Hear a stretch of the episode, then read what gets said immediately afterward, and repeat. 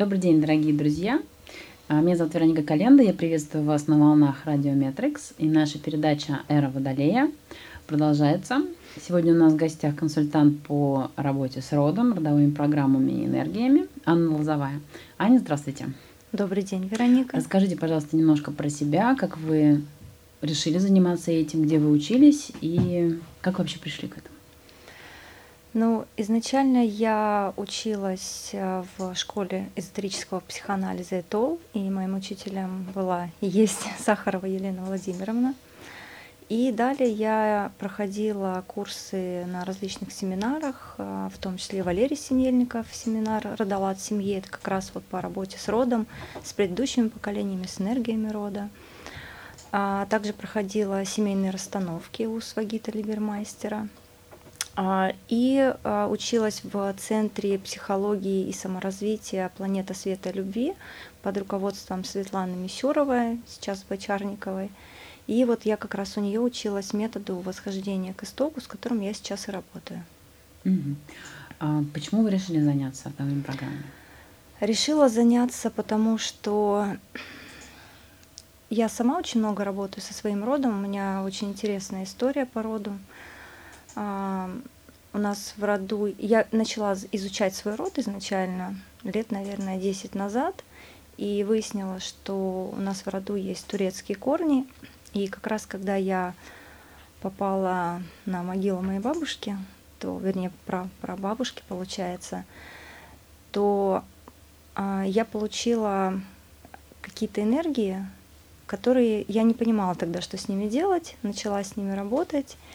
А, как раз вот в этой эзотерической школе. И после этого, а, во-первых, я почувствовала в себе силы работать со своим родом, я начала исправлять свои какие-то родовые программы, и потом уже стала работать с другими людьми, понимая, что это приносит результат. Расскажите, пожалуйста, что вообще такое родовые программы, чтобы наши зрители понимали, о чем мы будем беседовать. А в психологии есть такое понятие, как сценарий жизни. Сценарий жизни – это неосознаваемый план жизни, который человек создает для себя, начиная с детства. И на этот сценарий жизни влияют родители, влияют родные, либо другие люди, которые имеют авторитет для человека, и также ситуации какие-то значимые, которые в жизни происходят. И вот родовые программы – это как раз часть жизненного сценария. Родовые программы влияют на этот жизненный сценарий, но если жизненный сценарий а, идет все-таки больше из семьи, то родовые программы – это программы, заложенные у человека, с которыми он рождается, и они передаются из поколения в поколение. То есть это некое стереотипное поведение? Стереотипы поведения, да, стереотипы mm-hmm. поведения, можно так сказать, да, которые передаются, то есть они могли заложиться, например, несколько поколений назад, и дальше идут по роду и могут там различные виды изменяться. Можно пару примеров? Можно. Даю сейчас самый простой пример, чтобы mm-hmm. прям вот связь была понятна. Например, девочка растет в семье, папы дома не бывает, он либо много работает, э, либо где-то еще. Мама одна, ну практически одна воспитывает ребенка, а, дочка не видит папу, мама начинает злиться, что мужа нет рядом, он не помогает, и девочка вот это все видит. Потом эта девочка вырастает, и она уже по этому сценарию находит себе такого же мужа, которого также не бывает дома. А почему его не бывает, тут уже не важно. Просто его нет, либо он на работе где-то, а, может быть, в командировках, может быть, в принципе, где-то пропадает. А, соответственно, а, ребенок этой девочки также не видит папу, и вот это работает сценарий. То есть она вроде бы и хочет уже что-то поменять, но пока не осознает, не может. То есть некое неосознанное повторение. поведение, да, повторение из поколения в поколение. А, но причина этого сценария могла быть, например, родовая программа. А, то есть, если у этой девушки несколько поколений назад, допустим, бабушка потеряла своего мужа, и родилась такая родовая программа, как я все сама, мужчина может в любой момент пропасть, и мне придется быть одной, то вот эта родовая программа как раз могла привести вот к такому сценарию. Это вот как вариант просто, как пример такой. И кто ваши пациенты, то есть кто обращается, с какими проблемами обычно девушки приходят? Даже, скорее всего, больше это женские а, проблемы? Не всегда. У меня есть несколько клиентов мужчин. Мужчин, угу. конечно же, меньше, просто потому что мужчины достаточно редко об этом задумываются. В основном это, конечно, женская стихия, работа с энергиями, работа с родом, угу. с отношениями. А, в основном, конечно, девушки бывают мужчины, парочка, но это люди, которые либо как-то они работают с энергиями, либо как-то занимаются духовными практиками, то есть уже понимают примерно в каком направлении. А вопросы могут быть самые разные, потому что родовые программы влияют практически на все сферы жизни, например, на отношения с родителями, отношения с детьми, отношения с партнером, отношения с деньгами туда же. Есть какие-то родовые программы, которые могут, например, блокировать финансовый поток по роду, ну, либо как-то его неправильно видоизменить. А, что еще? Можно понять, почему определенные события происходят в жизни. А, можно понять, а, ну, бывает такое, например, когда человеку кажется, что он идет по кругу, что вся его жизнь как будто бы замкнутый круг. Вот можно понять, почему так происходит, и попытаться этот круг разомкнуть.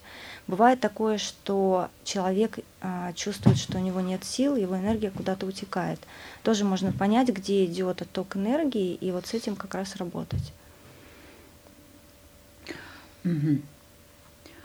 А откуда вообще берутся эти программы? То есть есть же очень много счастливых людей, которые живут угу. без, прог... без проблем, без программы и живут и радуются. И кто-то ходит по кругу. Откуда? Ну, смотрите, родовые программы, они есть. Они в любом случае есть. Это а, опыт, который передает нам предыдущее поколение. Мы рождаемся с ними, но они есть а, хорошие, так сказать, которые работают на нас и помогают нам в чем-то, помогают достигать каких-то результатов, помогают выработать какие-то, может быть, черты характера. То есть есть программы, которые работают во благо.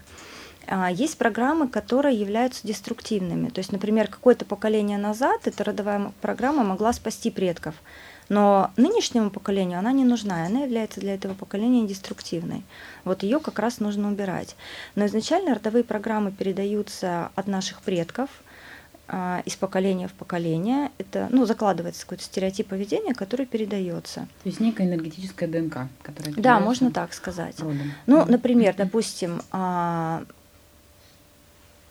бабушка во время войны голодала у нее могла родиться такая родовая программа, как пока есть еда, нужно кушать. Ну, потому что еды не было.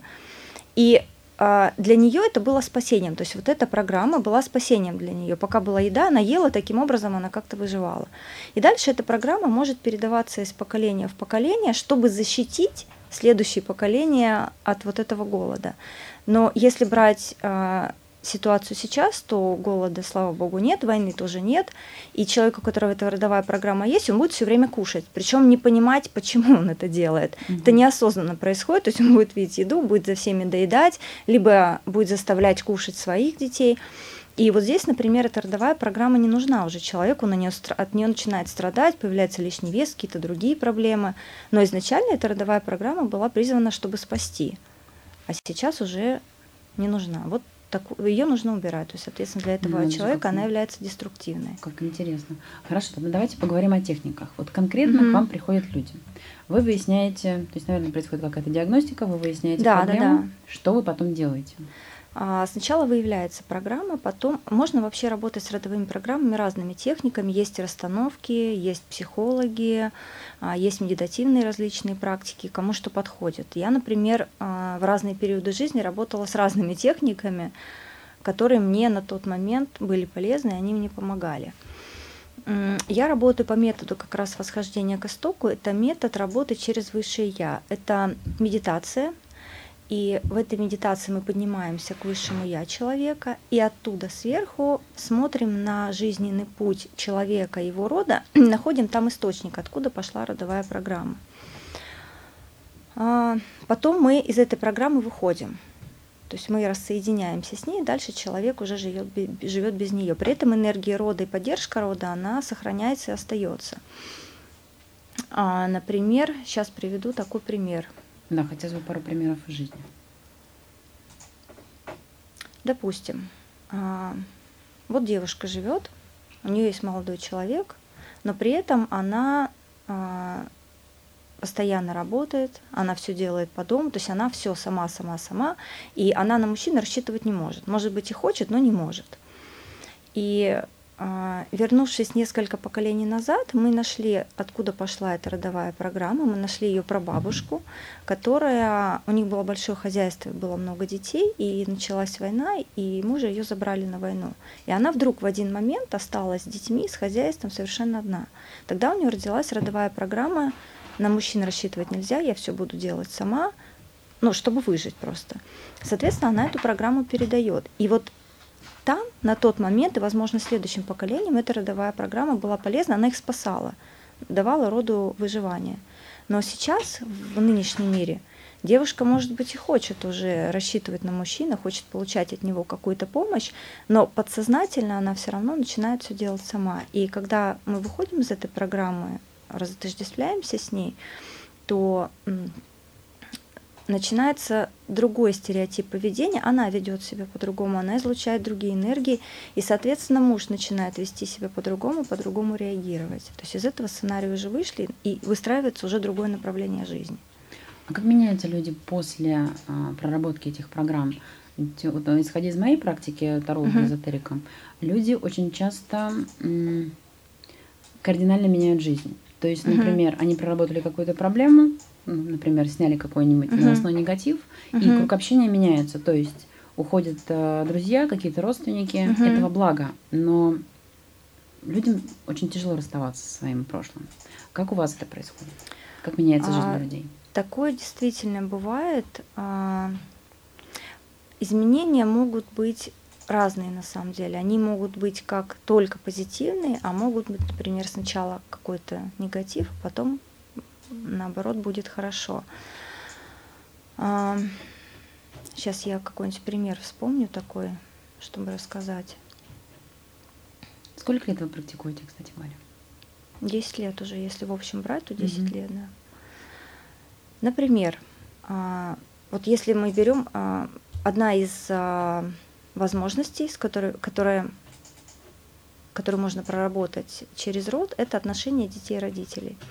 У меня была девочка, у нее а, два месяца болел ребенок. Непонятно почему. Врачи вроде какие-то диагнозы ставят, назначают антибиотики, и бесполезно. Какое-то время нормально, потом опять начинается. И вот так длится два месяца. Она пришла ко мне с этой ситуацией. Мы, когда стали с ней смотреть, то мы увидели, что эта а, девушка не принимает любовь и благословение своей мамы. А любовь матери это очень сильная, мощная энергия, она еще дает энергию защиты. То есть, если девушка не принимает любовь своей матери, не принимает, соответственно, защиту от нее, она не может дать это своему ребенку. Ребенок начинает болеть, у него слабая энергетическая защита от мамы идет. Нет подпитки. Да, да, да. А, и мы, когда проработали эту программу, она приняла эту энергию благословения и рода, и энергию любви от матери и по всему роду, они, она мне потом позвонила, они в этот же день нашли врача, он поставил им диагноз, пролечили, и все, ребенок больше не болел. Плюс у нее улучшились отношения с мамой. А, не было, ушло вот это вот раздражение. А, потому что вот то, что было, например, а, мама помогала ей с ребенком, пока он болел, таким образом передавала любовь. То есть хоть как-то пыталась ей дать. А, также у них, вот эта девушка мне говорила, что в семье у них были финансовые проблемы. Опять-таки мама дает деньги, через деньги передает любовь. А когда мы убрали этот блок, и она приняла энергию рода, то у нее и отношения с мамой наладились, и финансовая сторона, ну то есть не так, конечно, что сразу там куча денег свалилась, но тем не менее стало лучше. И ребенок, соответственно, у нее выздоровел. А бывает такое, например, что мы прорабатываем какую-то программу, и у человека начинаются конфликты вовне с близкими людьми, а, начинаются какие-то ссоры. Я обычно об этом предупреждаю, потому что вот что происходит? Человек живет с какими-то своими программами, установками, он их, как любая мысль, это же энергия, да, он ее излучает вовне. Соответственно, к нему притягиваются такие люди, такие ситуации, которые будут ему отражать вот эти его установки, либо родовые программы. И когда мы их убираем, меняется энергетическая структура человека, то есть он уже другую информацию вовне излучает. А близкие люди, которые не знают, с чем человек работал и не понимают, что происходит, они чувствуют на интуитивно какой-то дискомфорт, что-то не то, какой-то вроде жена такая же, какая-то она другая стала. Соответственно, вот здесь может происходить такой момент, как притирка или привыкание заново к новому, как будто бы к новому человеку. Поэтому могут быть какие-то конфликты. Так же, как вот вы говорите, бывает, что человек уходит. Ну, как бы, да, если уходит, значит так нужно было именно после этого. Но ну, не все готовы это принять, конечно. Я обычно предупреждаю сразу, какие могут быть последствия. То есть я не могу сказать, что там вы там, с мужем разойдетесь или кого-то потеряете, но я говорю о том, что могут быть какие-то конфликты, ссоры. Я потом оказываю поддержку после консультации. Человек мне звонит, мы с ним смотрим, что происходит, куда он движется, куда нужно дальше направить, что еще нужно поменять. То есть это длительная такая работа. Не так, что вот одну программу убрали, все, теперь хорошо, можно ничего не делать. А бывает ли так, что приходит пара, и, например, э, девушка хочет проработать, а мужчина категорически против?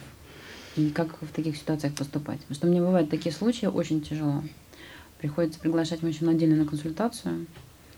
У меня тяжело работать. А, пара была, но они приходили по отдельности изначально. То есть сначала было так, что сначала пришел муж, а муж достаточно прокачан энергетически, то есть мы с ним прям очень продуктивно поработали.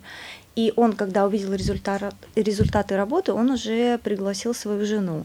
Жена пришла, вот, ну немножко наоборот была ситуация, mm-hmm. там жена пришла так как бы настороженно, что я во все это не верю. Да, и вообще, что вот тут какой-то ерундой занимаетесь, какая вообще медитация. И с такими людьми можно работать через осознание. То есть можно не делать эту медитацию, не все к ней готовы, а можно работать через осознание. То есть мы с ней разговаривали, диагностировали происходящую ситуацию, и просто эти родовые программы как бы из подсознания вытаскивали наверх. И я прямо озвучивала, что у вас работает вот такая родовая программа, от нее могут быть вот такие последствия, в дальнейшем там может быть вот так, вот так или вот так. На ваших отношениях с мужем это влияет таким, таким, таким образом. И то есть она очень сильно, ментально сильна, и ей важно вот именно объяснить все, не, не через медитацию тонкие энергии, а вот здесь прям словами объяснить. И мы с ней вот так вот работали. Это немножко медленнее происходит, потому что человеку нужно сначала осознать, и потом а, у него происходят какие-то внутренние процессы, он сам может разъединиться с этой программой, либо она может рассыпаться даже. Бывает такое, когда выносишь программу, вытаскиваешь на уровень осознанности, показываешь человеку, она может сама рассыпаться. Вот бывает такое, что просто через осознание работаем. И потом, кстати, пришла даже его мама ко мне. Ну, То есть у меня такой был, да, семейный треугольник, но они приходили по отдельности. А, бывает, у меня как-то были две сестры, но в моем случае я практически не беру людей, когда они приходят вдвоем, потому что я работаю с энергетикой человека, и а, я очень много сил трачу на то, чтобы отделить одно от другого. То да. есть, когда сидят два человека, они оба фонят, а, от, от обоих идет информация, и вот те силы, которые я могу mm-hmm. потратить на работу с этим человеком, я их трачу на то, чтобы мне понять, от кого идет эта программа, от этого человека или от этого человека. Поэтому потом бывает, что стесняются все-таки. Там, ну, когда начинаем работать с родом, всплывают такие вещи, которые очень личные. Поэтому лучше стараюсь говорить, чтобы по одному приходили. Ну, у вас же, как у врача или у юриста, все остается между вами и клиентом. Конечно, обязательно. Что, кроме родовых программ, может влиять на жизнь человека с точки зрения вот, э, вашего учения? Ну, помимо того, что с чем человек родился и что он наработал в прошлом, есть еще настоящее. То есть любая ситуация, она происходит не случайно, и в ней есть 50% одного человека, 50% другого человека. И человек может работать только со своими 50%. То есть если мы берем, например, маму и дочку, то они не случайно оказались в одной семье. Что-то отрабатывает мама, что-то отрабатывает дочка. Так вот, дочка может работать только со своими 50% и менять именно их. И тогда э, меняются внешние отношения тоже.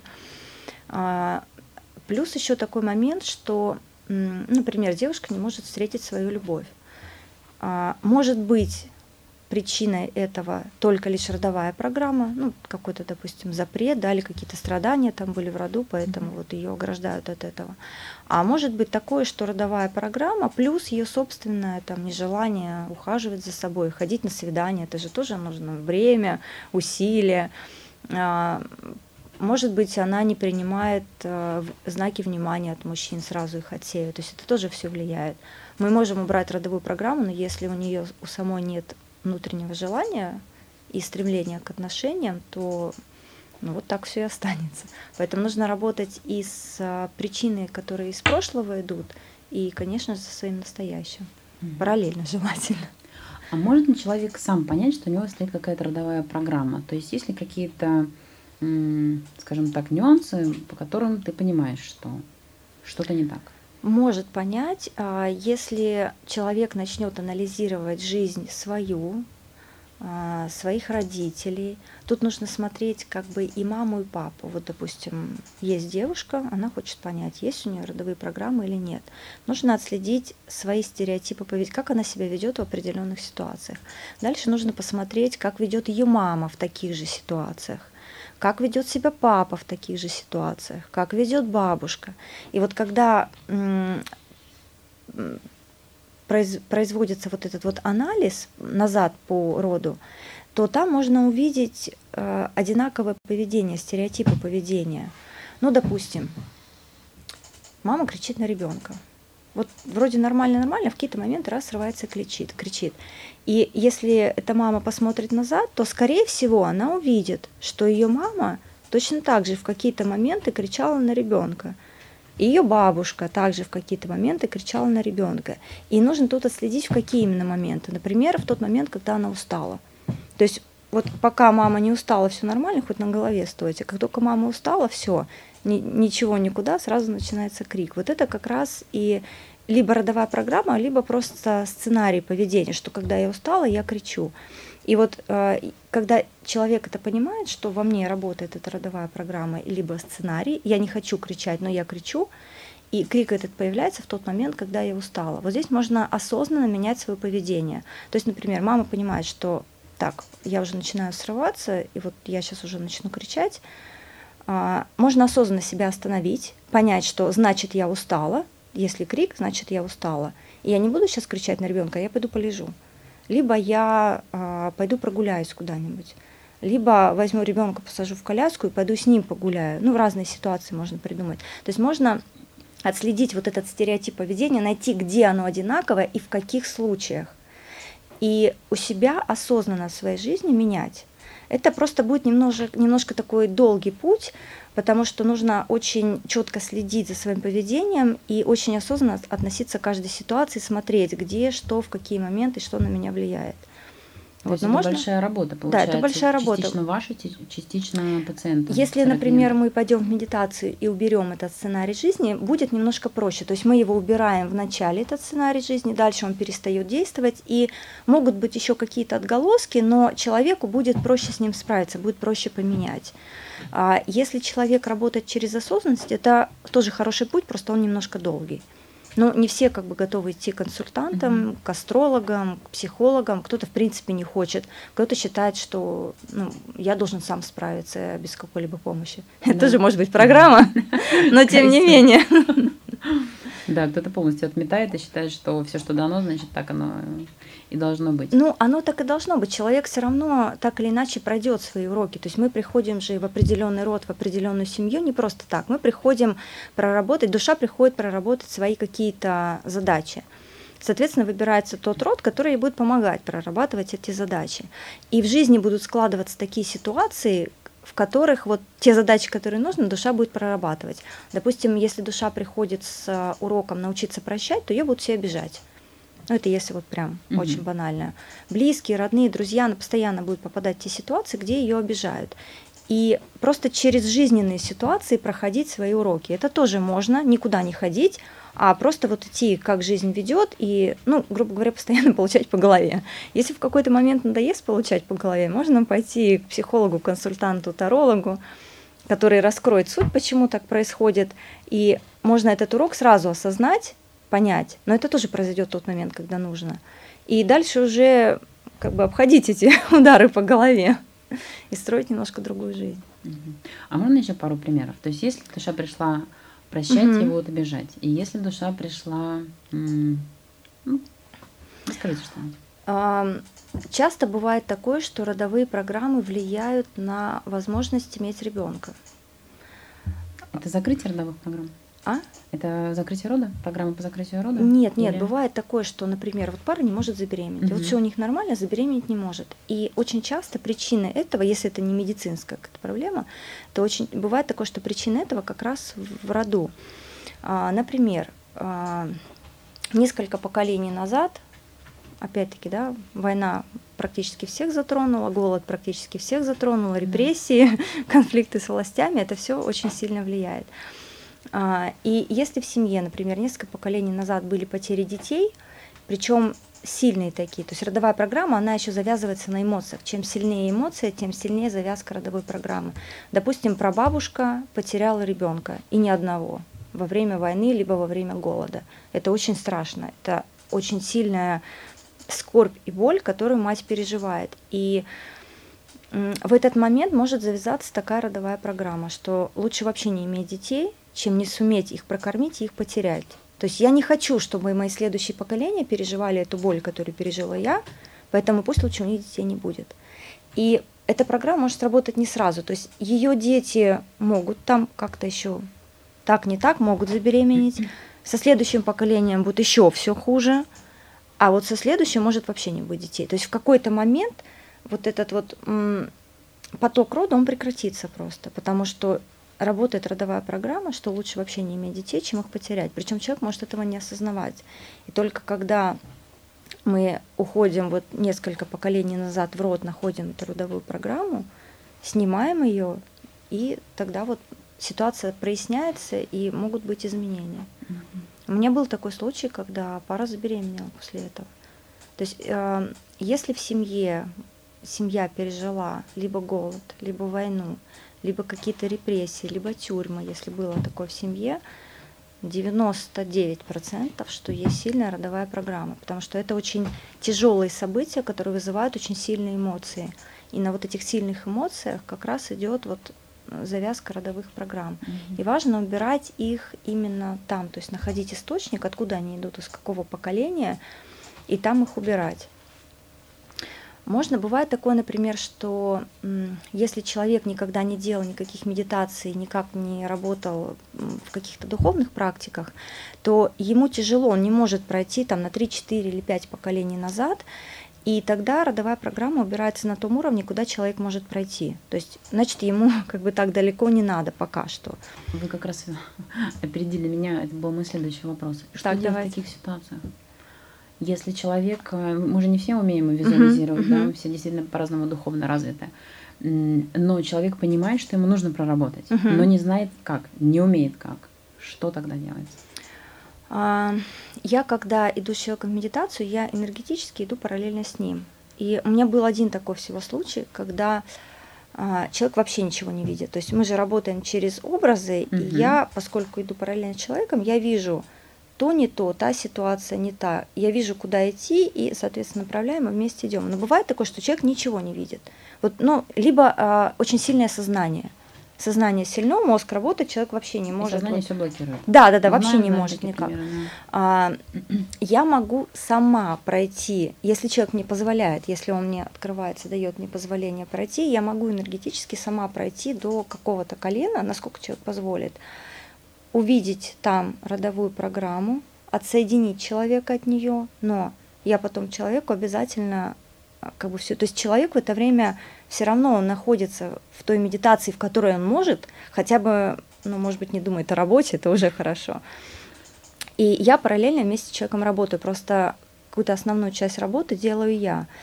Это тяжелее для меня, чуть-чуть, может быть, менее эффективно для человека, но за неимением ничего другого этот способ тоже рабочий. Я могу сама поговорить с его предками, увидеть родовую программу, разотождествить человека с ней, и потом ему рассказать, что родовая программа вот такая, работает вот так-то, последствия такие, нужно делать то-то, то-то, то-то. Вот, ну, примерно так. Это если уж вообще. Либо через осознание работать вытаскивать родовую программу на уровень осознанности, и так вот, как я говорила, показывать человеку, что, как, где, как То работает, два пути работы через э, осознанность и через бессознательное. Да. Угу. Некоторые можно через расстановки, например, работать, но опять-таки это все-таки энергетическая практика.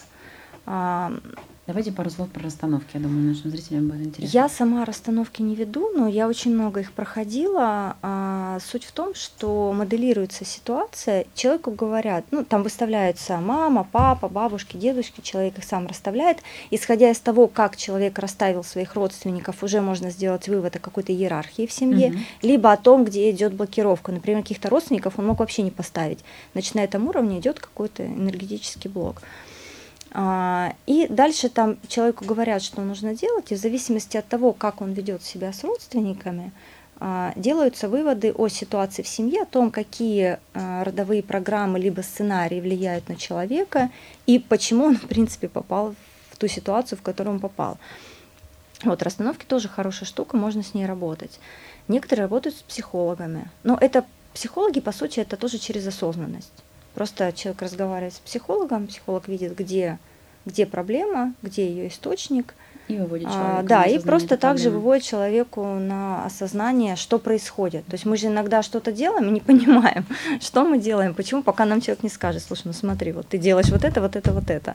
О, правда, действительно.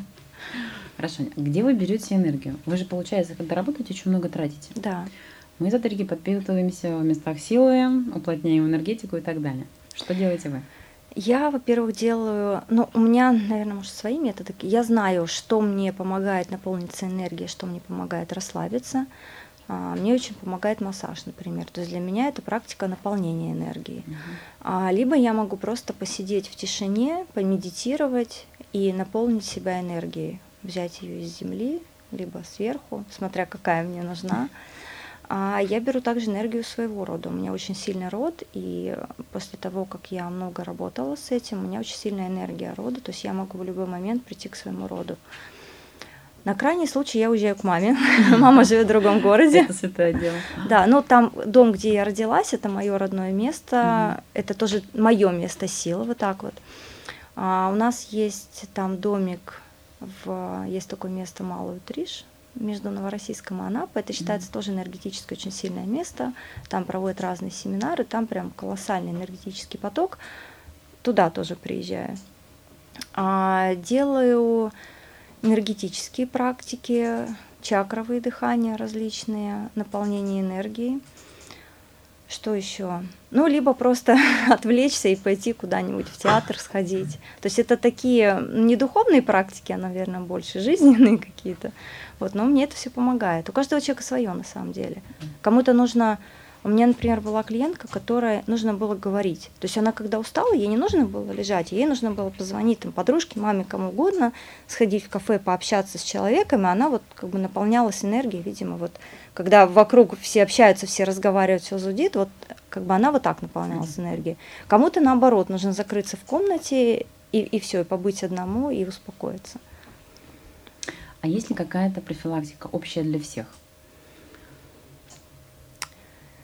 Ну, наверное, не профилактика, а если человек начнет осознанно относиться к своей жизни, анализировать те ситуации, которые с ним происходят, те ситуации, в которые он попадает, то это уже очень большая работа. Осознать, что происходит, это примерно 50% успеха. Да, но ведь это самое сложное. Это Понять, самое сложное, проблема. да, да. А, ну, я обычно советую своим клиентам просто осознанно отслеживать ситуации, последствия и свое поведение в этих ситуациях. Например, сейчас что-нибудь вспомню интересное такое. Ну, допустим, а, не нравится девушке, как к ней муж относится.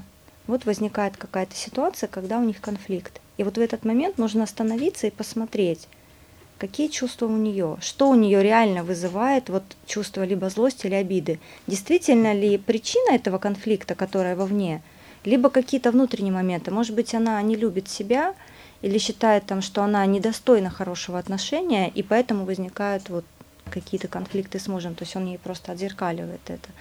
Поэтому самый, самое сложное это вот в этот критический момент остановиться и посмотреть, что происходит со стороны что происходит с мужем, что происходит со мной, в каком я состоянии, какие у меня эмоции, для чего мне эти эмоции, что они мне дают. Это, кстати, очень хороший вопрос, задавать его можно себе. Зачем со мной что-то происходит?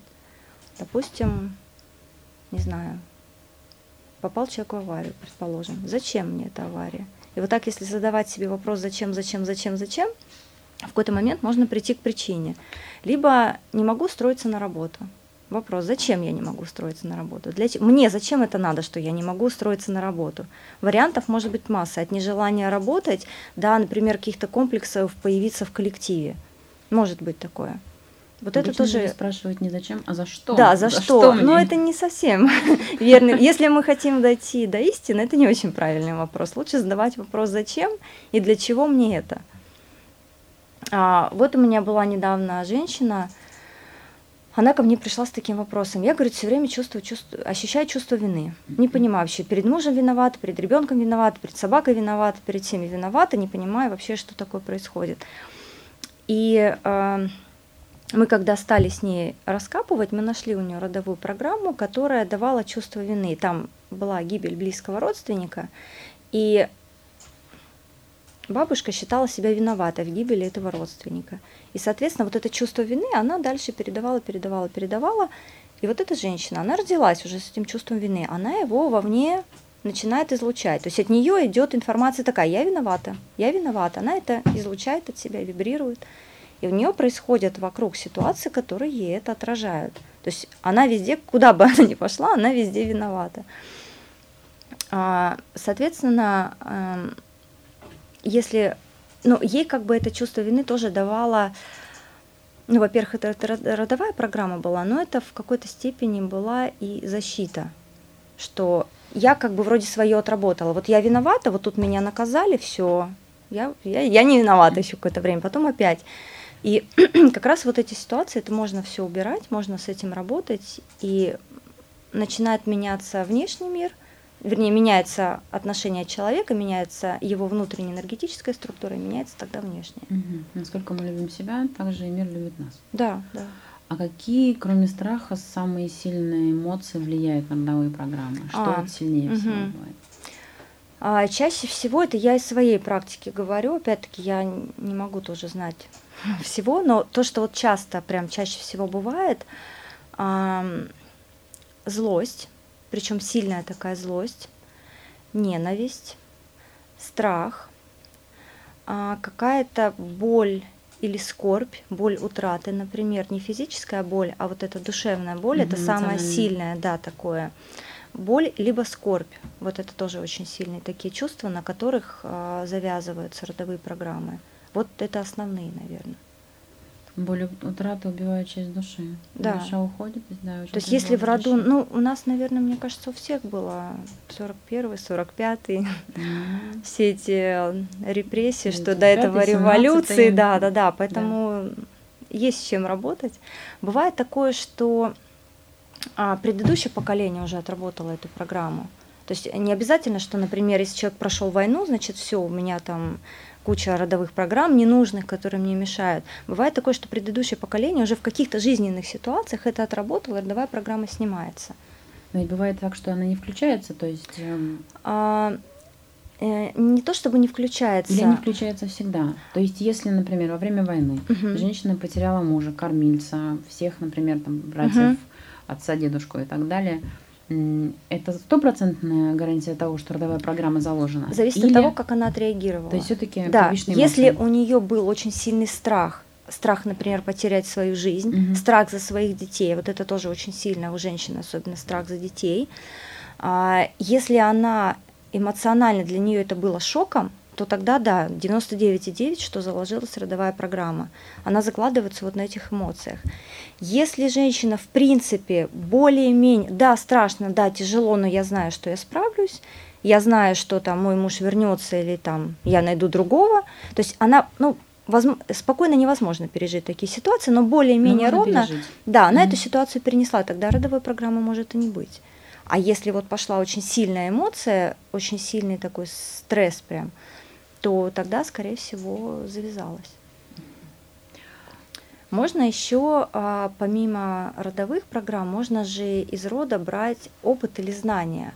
Но это обычно происходит, когда человек уже знает какие-то либо медитативные техники, либо, в принципе, работает как-то духовно, то и пускает, допустим, меня как консультанта в свой род, то не обязательно можно убирать какие-то программы, можно найти породу и получать какую-то информацию или опыт. Вот у меня был такой мужчина, он пришел, говорит, я не знаю, вот как мне быть в этой ситуации. У него, в принципе, все хорошо. Ну, всегда есть над чем работать, но в целом. Мы отработали там с ним программу, которая не нужна была ему. Дальше мы пошли просто ходить по роду, к маме, к папе. Там. Мы пошли с ним на шесть поколений назад. А, встретились там с его пра-пра-пра-пра-прадедушкой. И а, можно спросить у нее, что мне делать в этой ситуации? Вот ты как старший моего рода, что мне делать? И может прийти ответ. Либо а, предок может дать какую-то энергию, какую-то информацию, которая может помочь в решении этого вопроса. И в принципе вот так вот можно общаться с родом, приходить за какой-то за поддержкой, либо за информацией, либо за какую-то энергию, которая нужна в данный момент. То так тоже можно делать. То есть родовые программы могут быть не только уроком, но и источником энергии, силы, да, знаний. Да, да, да. Изначально же род дает нам силу, дает нам защиту, передает нам опыт. Это в идеале. И э, вообще родовая программа, когда завязалась, вот она какое-то время действует, но в какой-то момент она уже не нужна. Там голод прошел, все, родовая программа не нужна. И по идее она должна рассыпаться сама, и все, следующее поколение уже идет без нее.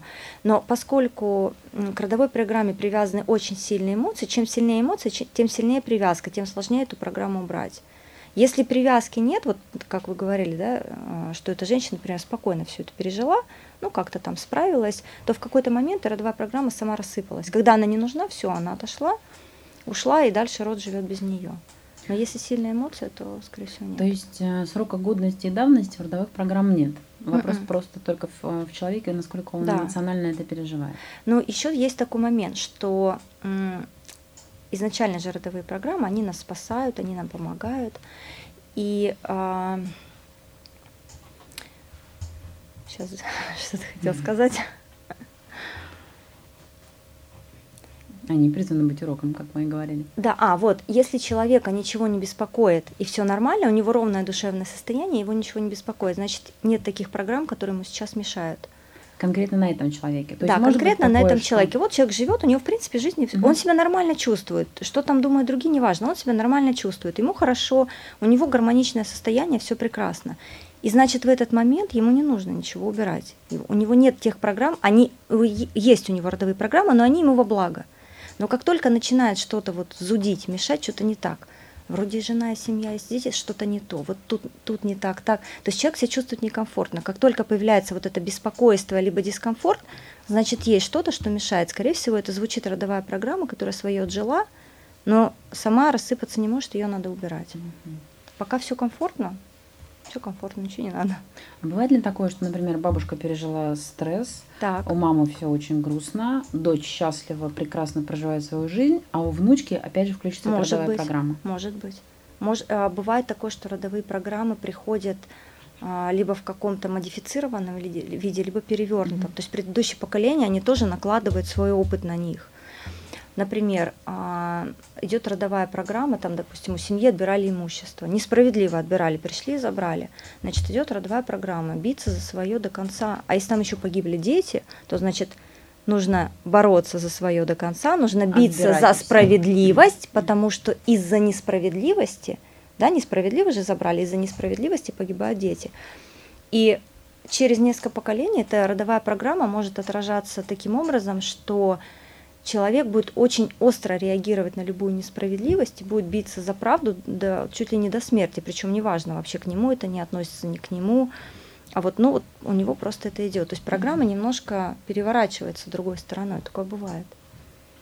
Там нужно суть смотреть, она проявляться вообще может по-разному, а вот именно суть нужно находить. Аня, спасибо. Мы могли бы беседовать и беседовать, потому что тема рода, она очень интересна и актуальна. А, тем более сейчас, когда люди интересуются и эзотерикой, общем, и да. астрологией, и вообще энергетическими практиками. А, пару слов нашим зрителям, пожелания от себя, как от практика. Как от практика пожелаю, во-первых, принимать любовь в любом виде, а во-вторых, осознанно относиться к своей жизни. Чем больше осознанности, тем больше вероятность того, что придем к гармоничному состоянию. Угу. Аня, спасибо большое. Спасибо. Напомню, что у нас в гостях была Анна Лозовая, консультант по работе с родовыми программами, с энергиями. Меня зовут Вероника Календа. Желаю вам счастливых родовых программ и силы. Всего доброго, увидимся.